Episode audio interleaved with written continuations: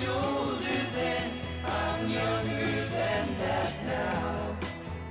Hi, everybody. I'm Bill Schaefer along with Mark Middleton, and this is Growing Bolder, a program, a movement fighting back against ageism and the idea that somehow life at an older age isn't worth as much as life at a younger age. And we do it by shining a light on ordinary people living extraordinary lives through intimate conversations with well known celebrities and by connecting with experts, offering information and insight on ways we can all get more out of life. Yeah, we come at all of this, Bill, you know, through a foundation of optimism. We believe that, uh, you know, growing older is a time of passion and purpose and possibility. And that pretty much gives us, we think, the ability to come at some of the kinds of discussions that others just will not have. Difficult ones about illness, disease, loneliness, and even death, but in a way uh, that educates and empowers you to be ready for pretty much any eventuality. And we're about to have one of the most important conversations that you can have.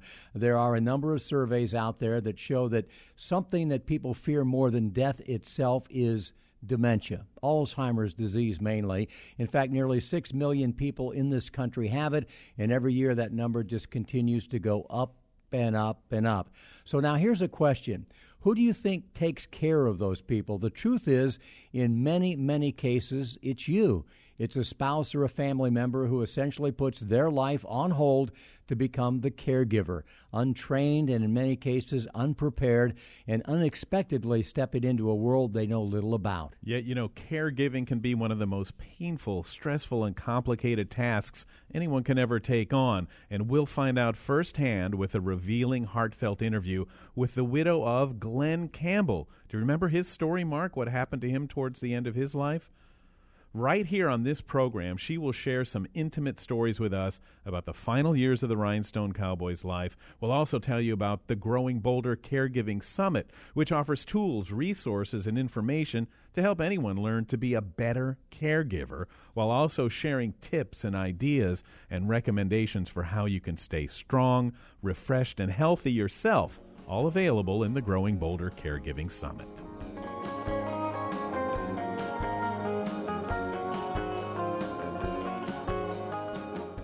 Well, you know, one of the things that, that we like to do more than anything on Growing Bolder is share the stories of ordinary people that are living extraordinary lives. But, you know, lots of times we do like to talk to celebrities, Bill, because I've always thought that maybe the, the highest and best value of any celebrity is to share, you know, the problems that they have in their lives, you know, allows all of us to see that uh, it, it's tough for everybody. Yeah, if, if it can happen to them, it can happen to us. And sometimes looking at how they get through things really opens a door for us to see how we can do it too. Amen. So, what we're going to do now, folks, is share really what is a no holds barred look at what it's like to live with Alzheimer's, the thing that most of us fear more than anything else. And, and not just for the person who has it, but for the people around them, their friends, their coworkers, their kids, their family members, and especially the, the caregivers. Uh, we all did get such a look an amazing inside look, a candid look uh, from country music superstar Glen Campbell through a documentary that was released a few years ago. It's called I'll Be Me. If you haven't seen it, you should. It followed Glen on his final tour, offering an honest and unfiltered look at Alzheimer's as it erased more and more of him. And as you said before, Mark, I think it's even more powerful because, yeah, the guy was a superstar. But for a lot of his life, he really wasn't. Do you know the backstory on Glen Campbell? I didn't before this. He's, it's really pretty interesting. I mean, the guy was born in this tiny town in Arkansas. He was dirt poor. He was one of 12 kids wow. that his parents had. His mother and father, they were sharecroppers. And it was one of those stories where they got him a guitar for five bucks when he was a, a little kid. And he taught himself how to play listening to records. And, oh, he dropped out of school at 16. And when he did that, he started taking gigs where he can get them. He moved to L.A. and got a job playing sessions. And that's where the story starts to change because as a studio musician, he fell into being part of the Wrecking Crew, the famous group of studio musicians who played on recordings by the Monkees, the Righteous Brothers, the Beach Boys, and you know, he even played on Elvis records and Sinatra records. Uh, now, that, that I didn't know any of. It. You know, I'm not a music guy to the extent that you are, Bill. You know, to me, Glen Campbell was, you know, I am alive. I never really understood the genius that, that, that he had that people inside the music industry did forever. I mean, he was revered uh, as a songwriter. And but when he did start doing his own records, he struggled. They didn't sell. Even "Gentle on My Mind," uh, a song that became iconic in his career, really didn't do much at first. It wasn't until 1967 that he finally broke through with "By the Time I Get to Phoenix," and from there on his career pretty much shot up like a rocket. He ended up with his own television show and even had some roles on the big screen. And as we are familiar with the stories of many people who rise to success, boy, did he have his share of challenges too. And addiction was a big one. Alcoholism, man, it almost wrecked his life. It led to three broken marriages, and as you're about to hear, it nearly destroyed his fourth. And ultimately, he was faced with that diagnosis of Alzheimer's disease. Yeah, Glen and his fourth wife, Kim, made the decision to go public with their struggles. And, you know, despite the fact that he was very quickly losing touch, he went on tour one last time. And I would have to imagine, Bill, that every medical expert, every dementia expert would have advised against that because so many things can go wrong if you're not surrounded by the right kind of people. And although the disease had progressed to the point where there was very little he could do without assistance, remarkably, when the curtain went up, so did Glen. He turned on. He became the Glen Campbell of old, still able to play for the most part and still remembering his songs and, for the most part. And can you imagine how terrifying it was for everyone who loved yeah. him around him that maybe tonight would be the night he would go out and just not know where he was and not remember a note. But surprisingly, he did okay. You know, he did real well, which tells you a lot about how the mind works through this disease. And it turns out that his wife, Kim, she's a pretty amazing person, especially for being willing to share the most difficult parts of his private life. And when her good friend, who happens to be Growing Bolder's, Laura Savini, reached out to her, well, Kim agreed to an honest and heartfelt conversation I I had never been around an alcoholic before, so I didn't know what a what a um, you know complicated matter that was and how hard it was for Glen to overcome it. But um, it was a journey I embarked embarked on in and because I was in love. And so you do whatever's necessary to help that person when you love them. And I stayed with him through thick and thin until we finally were able to overcome that. Yeah, and you worked hard. And I think one of the things you were telling me, one of the lessons you learned is that if you're in that situation with somebody who's an addict, or, or is, is, that you can't do it alone. No, you can't. No, you can't. Uh, initially, um, I brought up the fact that I thought Glen had a drinking problem to him and tried to discuss it with him, and it just made him really angry. And he forbid me to talk about his drinking to anyone. So I suffered in silence for a long time, even though everyone around us, you know, it was it was painfully obvious that Glen had a problem, but I wasn't mm. allowed to talk about it or reach out for help. But it finally got to a point in our marriage and our relationship that um, if I didn't reach out for help, it was going to just, you know, it was getting very dangerous. Uh, I talk about in the book that he actually pulled a gun on me one night. And so I knew at that point, you know, it was just beyond um, my control and I needed help. And so I, I started reaching out to friends and family and the pastor at our church. And when I brought other people into the conversation, it, it helped Glen face the fact um, that he was in denial about what was really going on. And it, it took us about five years to overcome alcoholism. Mm. Yeah. Yeah, and and there was obviously some setbacks and mm-hmm. relapses mm. on that. But uh, the thing that gets me uh, about this is that we look at him, we think of Glen as that rhinestone cowboy. We think of him as the guy on TV that looks like a you know a Ken doll. And and you two lived this glamorous life and all this, but inside you were you were struggling. And and in no way does it diminish Glen's stardom for you to tell this story, but I think it's a story that helps people understand that you don't always know what somebody's dealing with. You you see right. the pictures in People magazine, but uh, you know you needed that circle of people around you to help keep him the star that we saw.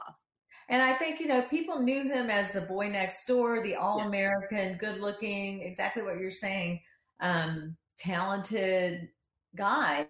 And he was that. Yeah. That's the thing. He was that person. He was the nicest, sweetest, most generous, loving person you could imagine. But alcohol changed him. It was only when he was drinking that he became belligerent and angry. Um, I felt like there was a spiritual battle over Glen's very life, and that if I left, that he would die. Mm-hmm. And I loved him too much to let that happen. What you did with Glen and your family, and how you kept everyone together through everything. Uh, was really remarkable through stardom, through alcoholism, and then mm-hmm. as we move to the next part of your story. When we got that diagnosis, I went to websites like the Alzheimer's Association, very mm-hmm. comprehensive website with anything you possibly imagine you would need to, to know about Alzheimer's about or about caregiving or about the science, you know, behind what's happening with the brain. So um, education is just so important in, in dealing with any of those issues, and it it helped a lot. But I remember one night in Nashville, and you write about this as well. It was one of the last times Glen went out in public, and we were going to the country music Hall of Fame where they were opening an exhibit. And I remember being in the car, Kim, and uh, sitting in the back seat next to him, and he was so scared to be in that car. And I was holding his hand and stroking his arm, and you were driving and trying to keep him calm from the front seat. And it was really one of it was such an awakening to me to understand just for that ride that seemed endless kim. It seemed like it took us days to go those eight miles because he was so uptight. And it really let me see what you and your family did for five years yeah. five years of taking care of him at home trying to give him that life and and to put him and, and, to go on the road with him and be with him every moment was so brave and so wonderful for his fans to see him he was in the late stages of the disease at that point and riding in a car put him on a into a full-on panic attack mm. he was hyperventilating he was crying he was trying to take his clothes off for some reason he just felt so um, caged in and constricted. And I think the motion of the car and the thing, you know, the buildings flying by as we're driving, it just sent him into a total panic. Do you remember? I mean, the sort of the, the, the clincher of this story is the elevator doors open, and all of a sudden, he's Glen Campbell. He's right. like he turned into the Glen Campbell of stage and screen at that moment, and that's what makes this disease so difficult for a caregiver. You don't know who you're going to have. Right. There can be a trigger that sets them off in one direction, and then another trigger that's good that just brings him all back. Even in the late stages of the illness, there were moments when Glen had a moment of lucidity and he recognized who I was, mm. and tears would fill his eyes. Mm. One time, this is very late in the disease, he looked at me and said, Please take care of me. Oh God! And it just broke my heart. You know, mm. I hugged him, and I will always take care of you, darling. I'm here for you. Don't worry about a thing. But that was just such a um, a shocking moment to have him, you know, go go months and months, even a year, without recognizing me, and then all of a mm. sudden, he, he knows who I am, and you can mm. feel it. You know, it's it's it's a very moving moment when that you live for those moments because they're still there. They're still trapped inside that body and that mind. I, I remember when, um, and in the book, you talk very about how difficult the decision was to uh, finally recognize for the sake of your children and your family that was helping you and for yourself because you i remember how exhausted you and the family were. I mean it was incredible stress to take care of him at home and you decided to make that move for him to join a memory care community. Yes. that was a tough decision for you but ultimately the right decision. Absolutely it was the the the best thing we could have done. Um the doctor is the one who actually pushed me that direction. He said, I can't believe you're still trying to do this at home. This just isn't mm-hmm. safe for you. It's not safe for Glen. A lot of people don't realize that um, many people with Alzheimer's become combative. They can't communicate anymore verbally. And so if you're doing something they don't like, they lash out, you know, they'll, they'll hit you or scratch you or pull your hair. I mean, you just, it's, it's, um, there's no way for them to control that. It's an instinct. But it had become dangerous for me to take care of him at home. And I didn't know that memory care communities existed. You know, I thought about the stereotypical nursing homes and and I was horrified by that thought. But when I started visiting memory care communities, I realized that they've got um, they're vibrant communities, you know, with with pet therapy and music therapy and mm-hmm. um, horticulture therapy, art classes. Um, Glen loved being around people. And so many times people with Alzheimer's become isolated in their home and they don't have any socialization and, and, um, and, and that happened to me too when, mm. when we were at home and I felt like Glen was a shut in. I was shut in with him. I couldn't put him in the car, as we just talked about, and, and drive him somewhere. I didn't want to take him out in public. He needed a special environment. But when we joined the community, that was my community too. And now we were there with other families on the same journey, experiencing the same things. And, you know, we laughed together, cried together, prayed for each other, and supported each other in that in that journey. And it, it was a blessing. Mm. So, I, I, have to say, I have to congratulate you on the book. I know you've worked really hard on it, and um, the the messages in there uh, of of the story of the strength of you two as a couple. Uh, of course, we have the sparkle and the glam and the sequins and the fun you had, but the struggles and that you two stayed together and and shared that strength of of God and community and and the way you brought your children in to be part of that. Uh, you're really you're a remarkable mother, wife, caregiver, friend, and I thank you for sharing so honestly. I really do. Boy, it's hard to not like Kim Campbell. You know, the way, I mean, you could see and hear the love that she had for Glen and the way she and her family, you know, really rallied around him. A very honest and open discussion with Kim about living with her husband, Glen Campbell, through Alzheimer's disease. And, you know, Bill, one very telling point she made was, you know, was something that I think almost everybody in that situation encountered. She talked about how the last thing she ever wanted to do was to put him in a facility because it feels like failure. It feels like you're turning your back on your loved one, but ultimately it was absolutely the best thing and the right thing to do, you know, not just for her, but for the family and especially for Glen. You know, that's that's such a good point, and, and it really is the crux for a lot of family controversies because we all still have this thought in our heads that putting somebody in a quote unquote nursing home is about the lowest, most inhumane thing you could ever do to someone. And the truth is, there may be some of those left, but there are places, facilities, memory care centers that do provide the stimulation, that do allow for degrees of independence that really never existed before. The kind of care that offers social opportunities. You know, she said Glenn was still wanting to be around people, but in a safe and nurturing environment. That's what Kim was able to find for her husband. And not only did it allow her some relief, like you said, Mark, it also put him where he could get the kind of supervision and care that he really needed. And this is the other thing I think about that story is we hear all in a, when you lose your memory, for some reason you don't lose your memory for music.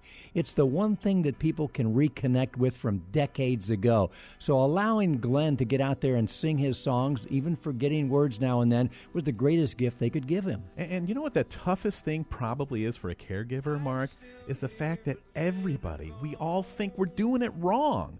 There is no set of rules. There is no right and wrong if you're trying to give the person joy. Treat them like the human that they are and try to provide moments for them. Don't pick at them about what they can't do, but focus on what they still can do. That's the way to becoming a caregiver, and that's the example that Glen and Kim Campbell provide for us.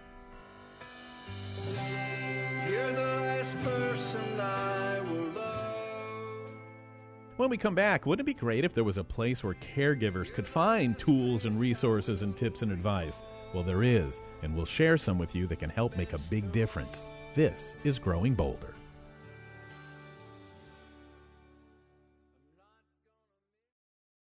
Support for Growing Bolder provided by Florida Blue Medicare. Moving to Florida means warm weather, blue skies, and a chance to reconsider your Medicare Advantage plan. Did you know new residents may have 60 days to switch? Growing Bolder created a guide to help, available for free at growingbolder.com/medicare. Growing Bolder TV is back for its seventh season on public television, and it is bolder than ever. All new episodes begin airing weekly on WUCF Saturday mornings at 9:30, beginning May 8th. Half-right prejudice, leave before, rip down all hate, I scream.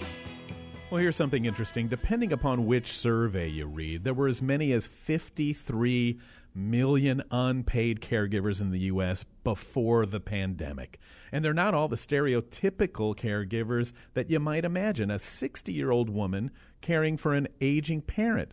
There are plenty of those, but 40% of all caregivers are men, and one out of four millennials is a caregiver. You know, Rosalynn Carter is the one who famously said that there are only four kinds of people in the world. Remember this, Mark? She said it's those who have been caregivers, those who are currently caregivers, those who will be caregivers, and those who need a caregiver. I remember it well. I've made a meme out of that, Bill. But you know, at Growing Bolder, folks, we've come to believe that there are really only two kinds of people in this world because we are all caregivers and we all need care. If you wear a mask, you're a caregiver.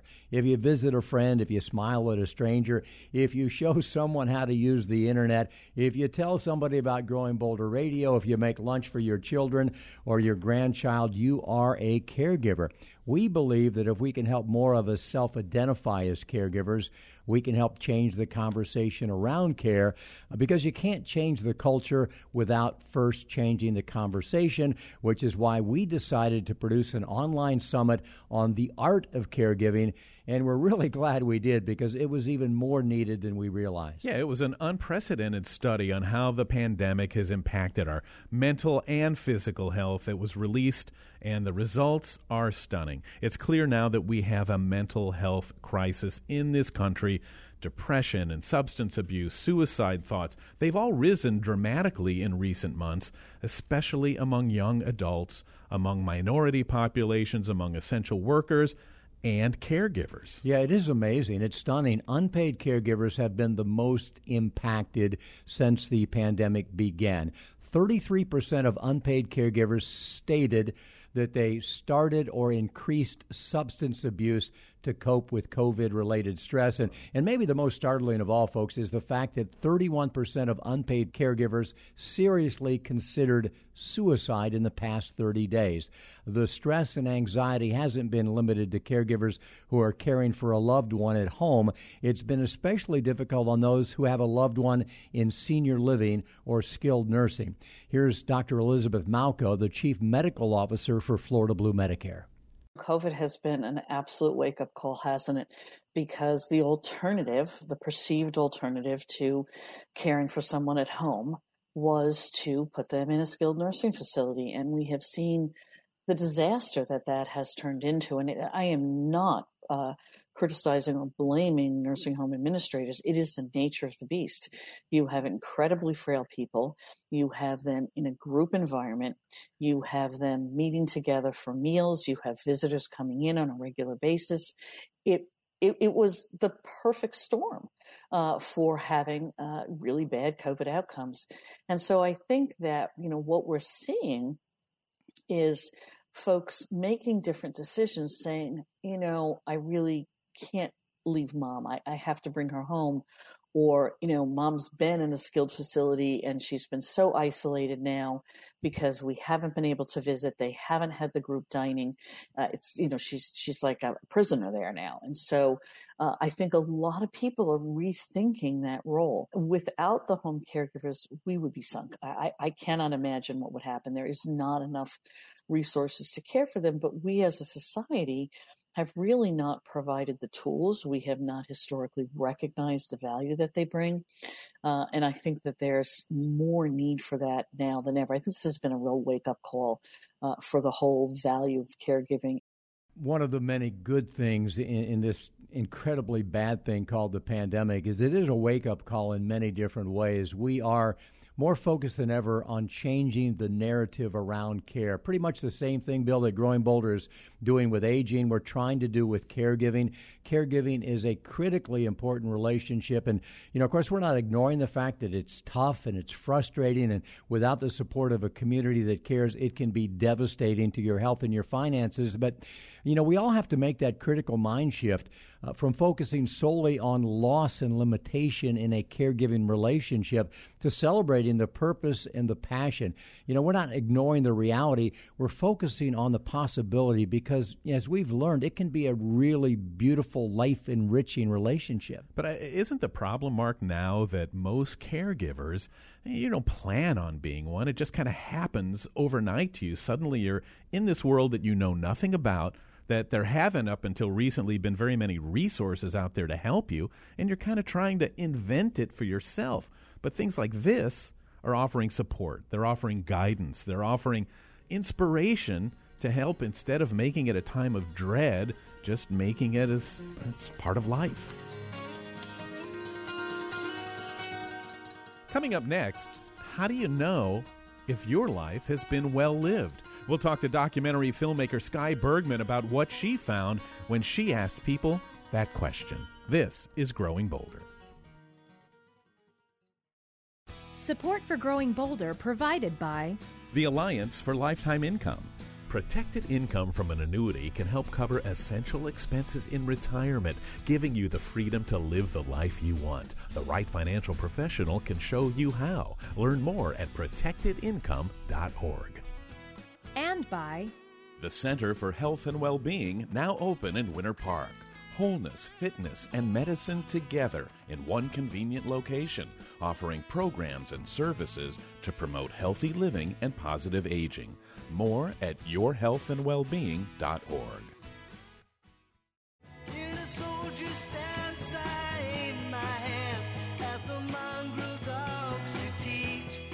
This is Growing Bolder with Mark and Bill. And you know, there comes a time in all of our lives when we sit back and wonder are we living the life that we should? Are we who we want to be?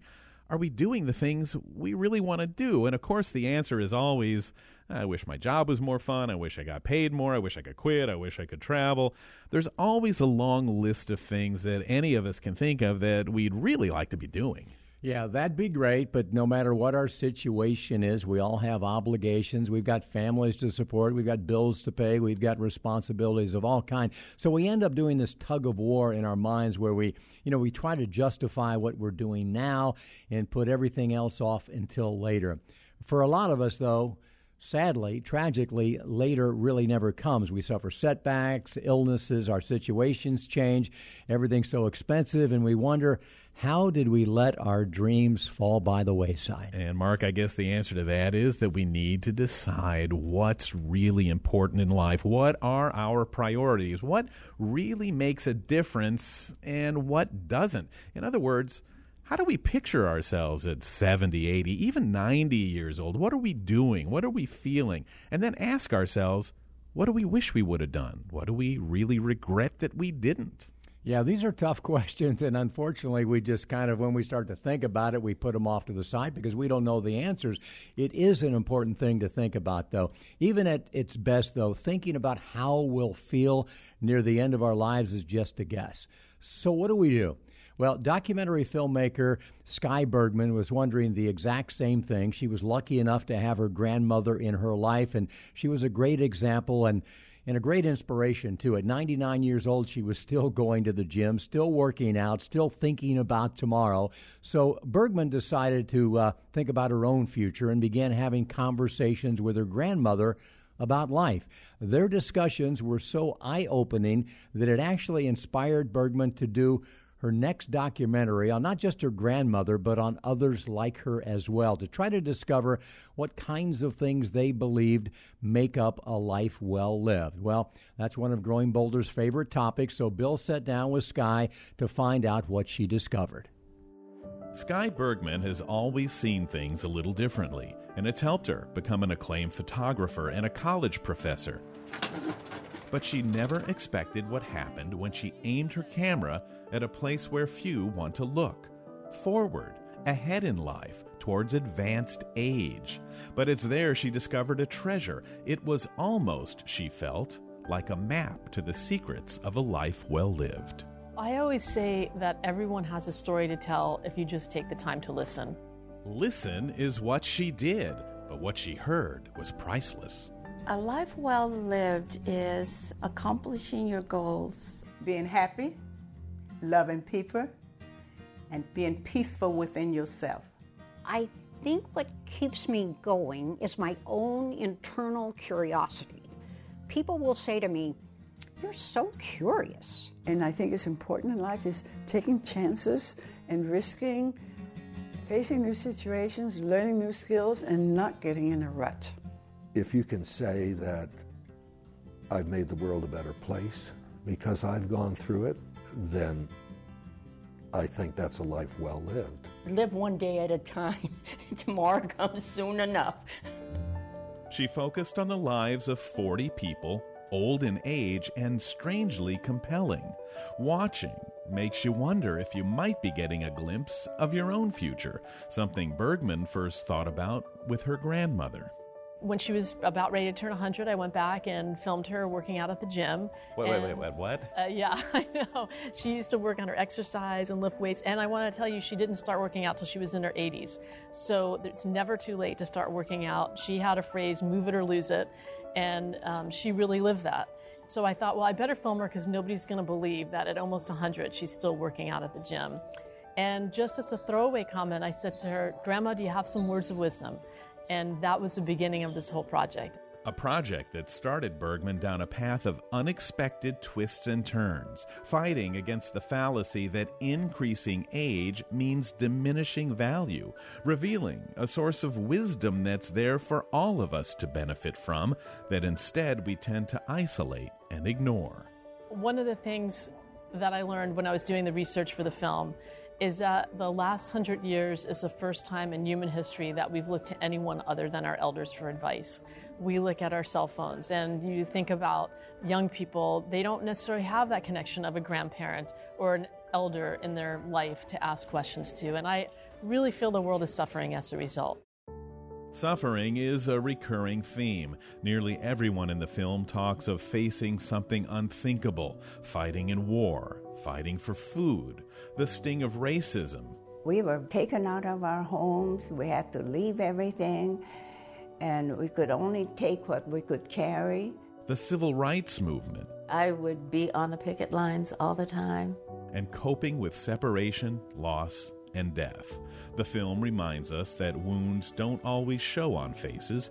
Yes, Bergman had stumbled onto something more profound than even she realized. It was not only about their words of wisdom, but also about the stories that they had and the legacy that they had and their history and how they overcame some really terrible times in their lives and still were such positive people, and that those stories really needed to be told. They are stories that are fascinating on their own, but even more important for what they can teach us about ourselves. Stories we can use as an invaluable guide to help direct our own difficult choices as we move forward, if we open our lives to those who came before. Just because somebody's older doesn't mean that they haven't experienced the same things you've experienced. In fact, they've experienced it and they might be able to give you some advice on how to move through life so that you don't have to make the same mistakes don't yearn for things, they don't make you happy. You don't get lucky without working very hard for things. But inevitably, there's something wonderful that will happen. Don't sweat the little things. Marriage is like a rubber band. You can only stretch it so much. Work a little less, spend a little less, enjoy life a little more. I want to live a life well lived. And so I want people that are role models for that? What can I look forward to? What should I be doing so that when I get to the end of my life, I feel like I've lived a life well lived? A life well lived is what we all want. It's why your film has made such a connection. You know, one of the things that I like to leave audiences with is the words of wisdom from my grandmother, which is she always said it's always better to be kind than right. And um, she lived her life just being kind to people. And what a better world this would be if we were all kind to someone. Be kind to everyone. Enjoy life to the limits. I'm grateful for all I have and the love of God and my family. That's it now. Arrivederci. Ciao. Be kind. I, I love that. Out of everything she could have said, that's how a 100 year old defined a life well lived. How interesting. And Mark, it was, it was really fun to sit down with Sky because here she is with such a passion uh, for meeting these older people, and she's kept in touch with all of them in her own life since she made the film. She kept talking about how she's gone back to visit them, and there's the secret sauce that I think a lot of us miss in life. You know, a lot of us, well, you know, there's grandma and grandpa, and we've got to do our obligatory phone call to them once a week. But the truth of the matter is that sometimes when you sit to have a conversation, people who have experience can be so engaging, so helpful, so interesting that they become compelling forces in your life. You don't seek out people to be uh, mentors and, and to learn from, but when it's there, you can't help but be drawn to it. And personally, I think that's the magic of a life well lived is being to help others get through things that you went through that, that maybe they're going through as well when you ask somebody what life is about, you ask me what life is about, I'll tell you what I think it's about right now.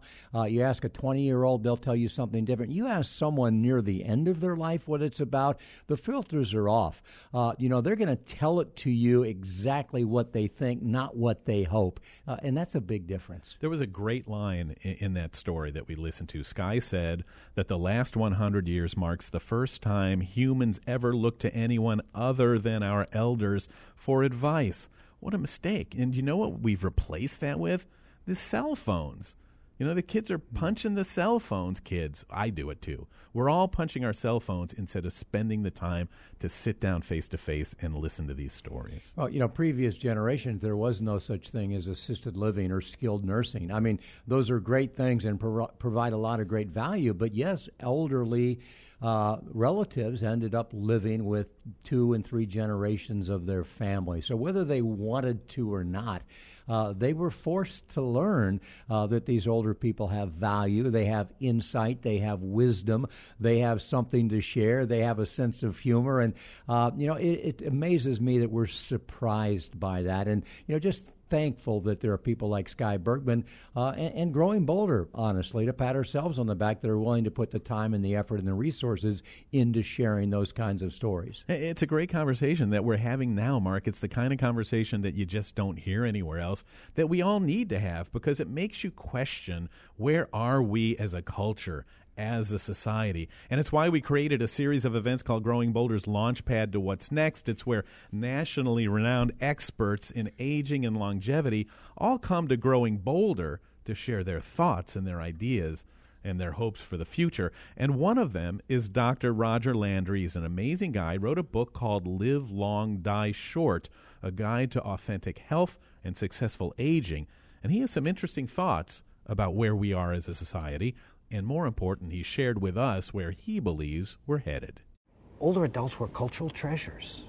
They were needed, wanted. They had a role. They knew they had a role. They knew they had a responsibility. They were looked on for guidance. And I think we are, since the Industrial Revolution, we have forgotten that. We have marginalized our older adults, thought them, since they couldn't make as many widgets, we'll put them off to the side. But I think we're beginning to see that that is human capital that we are squandering in our country as a society and as individuals. And so I think we're learning that. Plus, the second thing is that this new older adult is very savvy, and they're not going to go down the way their grandparents and great grandparents did. They know that there are opportunities, they know it's up to them. Shows like this and what you do and what I do, they're learning that, and they're not going to accept it. So, those two things the shift that you know we're wasting human capital and the fact that that human capital wants to be engaged that's explosive Dr. Roger Landry with a pretty big challenge there, folks, believing that it's up to all of us to redefine what it means to be the new older adult. And, you know, that's what Growing Bolder is really all about. So, so what does it mean to you? What do you identify with? As we age, we have an incredible opportunity, an opportunity that almost no generation in history has had to live like few others at this life stage and then to pay it forward by turning around and offering inspiration to the generations behind us. Again, thought it was really interesting when Landry says human capital wants to be engaged. And I think he means we all live better lives when we have a Mm. purpose, when we're when we're contributing, you know. We all want to make a difference and when you lose the feeling, when you lose that th- sense that you belong, that there's a reason that you're here, it makes it difficult to get up in the morning. And, and we can do that by living the kind of life that lights a new way for others to follow. One way to start is perhaps to be your own Sky Bergman, where you find older people in your world, maybe they're relatives, maybe you just see them around. Say hi, get to know them, talk to them, have real conversations, find out their definitions of a life well lived. And from there, you can begin to form your own so that as you age, you know where you want to go, you know what you want to do, and you know what you want to be. So that's very interesting how they both tie in. And I wanted to ask you something else, Mark, because we talked about Roger Landry. He's a very interesting guy. Uh, we mentioned the book. Li- what is it? Live long, die short. What the heck does that mean? Uh, live long, die short is really what we're all trying to do. You know, I think we all would like to increase the number of years we live. Uh, but if we only increase the number of years we live, uh, and those aren't a quality number of years, then, then what's the purpose? So, live long, die short is about what researchers call compressed morbidity. If we can extend our life by 10 years and diminish the period of decline at the end of our life to just six months or six weeks or six days, that's a win win. And that's what Roger talks about. How you live your life, the lifestyle choices you make. Uh, can make you live longer. That can be good not necessarily great, but compressing the period of decline at the end of your life is really what the game is all about. And there's so many different aspects of that too, I guess, Mark. The first thing I was thinking is just financial. You know, how many how many older relatives do we know that spent the last months of their life, you know, in the hospital? I mean, it just had to be terrible, you know, back and forth. Uh, you know, not really just a shell of who they used to be. Has to be financially draining. I know it's mentally draining for everyone around them. And as you said, if you can square that curve, I mean, that's that's what everybody, I guess, wants. Bill, you have teed me up exactly without knowing it because that is what's on my mind. And when we return, I'll share it.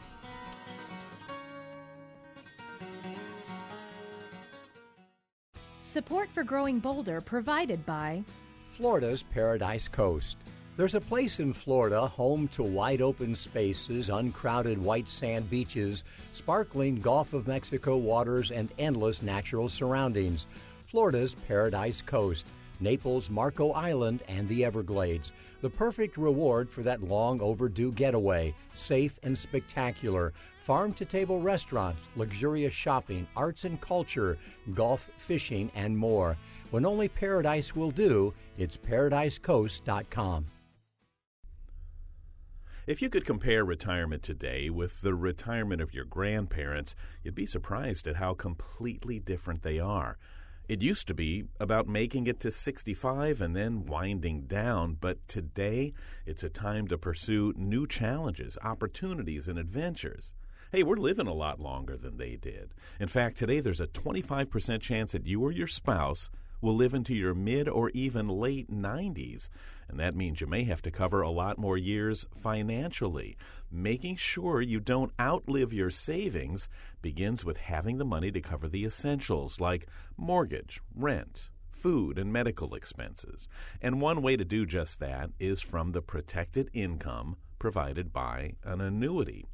An annuity can provide a steady income stream to help you cover those monthly expenses. And you can find out more about it from the Alliance for Lifetime Income. The Alliance is a nonprofit educational organization that believes that no American should have to face the prospect of running out of money in retirement. At protectedincome.org, they provide easy to understand information, tools and guides, and stories of real life Americans who have found ways to protect their retirement, allowing them the freedom to live a bold life. More information at protectedincome.org. My guard stood hard when abstract threats noble to neglect.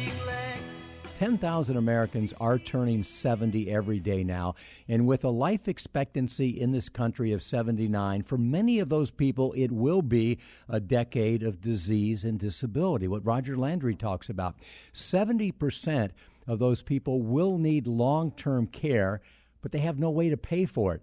In fact, 55% of all households who have a head of household that's 55 years or older have zero retirement savings and no pension. So all they really have now is a small monthly Social Security check. That means the burden will fall on unpaid caregivers, and there is already this widening care gap. And what I mean by that, more people who need care and fewer people to care for them. The divorce rate is climbing among older Americans. Children are moving further from their parents. Uh, and millennials are now struggling financially as well. And this is all frustrating because it is preventable. 80 cents out of every healthcare dollar, over $3 trillion a year, is now spent on preventable chronic illness. You know, we've talked about a pandemic. Well, here's the epidemic. The epidemic of our time is preventable chronic illness, and that inevitably leads to frail elderly. Already, we have a massive wave of frail elderly that is now threatening our health care system, and truly, it threatens to bankrupt Medicare and Medicaid. You know, this this is absolutely the fact. So, so what can we do? To put it in terms that we now understand all too well, we need to flatten the curve. We need to flatten the frail elderly curve so they don't overrun our healthcare system and our ability to take care of them. So, how do we do that? It's not as simple as wearing a mask and social distancing. It's going to take years and we have to start now. Job one is to change our belief system about aging. We have to believe that more is possible, that we can be vital and active and engaged in our 70s and 80s and 90s and even our 100s because those with a positive view of aging not only live longer, they dramatically compress the period of disease and disability at the end of our lives. They don't become long term frail elderly. But changing our belief system isn't easy because we live in this ageist culture. Ageist messaging hits us from all direction, from the media, from our friends, from our families, even from ourselves. In fact, the most ageist people of all are older people. We've had a lifetime of exposure to this ageist messaging, and it comes from doctors who prescribe medication before lifestyle modification. It comes from physical therapists who underdose their clients when it comes to rehabilitation because they underestimate their ability to bounce back and recover. As a culture, we are creating frail elderly and no one is more responsible for that than we are ourselves. We talk about primary care, health care providers all the time. Here's the truth, folks. We are all our own primary health care provider. The healthcare paradigm moving forward is this lots of great specialists, great technology, great medicines, great therapies, but when it comes to the day to day positive lifestyle modification that is required for healthy active aging, it is all about the individual. It is all about you. Who is your primary health care provider? You are. Period. The end. Take responsibility. We have got to stop this wave of frail elderly, and it begins with each and every one of us right now, no matter how old we are. Well, that was awesome. Mark wrapped it up tied a bow around it and delivered it for everybody to have. It was just great, great conversation, the kind that we all need. And our show is coming to an end, but Growing Bolder, well, that continues on. Would you like some hope, inspiration, and possibility delivered right to you? Man, do we ever have it. Uh, all you have to do is subscribe to Growing Bolder magazine at growingbolder.com, which, by the way, Bill, now is the largest lifestyle magazine published in Florida in history. Uh, the last issue of our magazine went to 340,000 households here in the state of Florida. So, you know, we're really, really proud of that. And, and what is that? Maybe 30 pages all filled with ads? No, no, no, no. It's 100 pages chock full of editorial content that will inspire and, and motivate you. So, uh, sign up for Growing Bolder magazine. Check us out on Facebook. Uh, we got a great page there. And of course, check your local public television uh, stations listings to find where Growing Bolder TV airs near you. And, and never forget, the gateway to all things Growing Bolder can be found at growingbolder.com. The Growing Bolder radio show is a production of Growing Bolder LLC, all rights reserved. This program was recorded at Growing Bolder Studios in Orlando and is available as a weekly podcast on NPR One, iTunes, Spotify, Stitcher, and TuneIn. It is written and produced by Jill Middleton, Mark Middleton, and Bill Schaefer. Executive producers are Jackie Carlin, Robert Thompson, and Emily Thompson. Technical director is Jason Morrow. Production manager is Michael Nannis. Chief audio engineer is Mac Dula. And our most important team member, you. Follow us on Facebook and Instagram to keep growing bolder every day. Crimson flames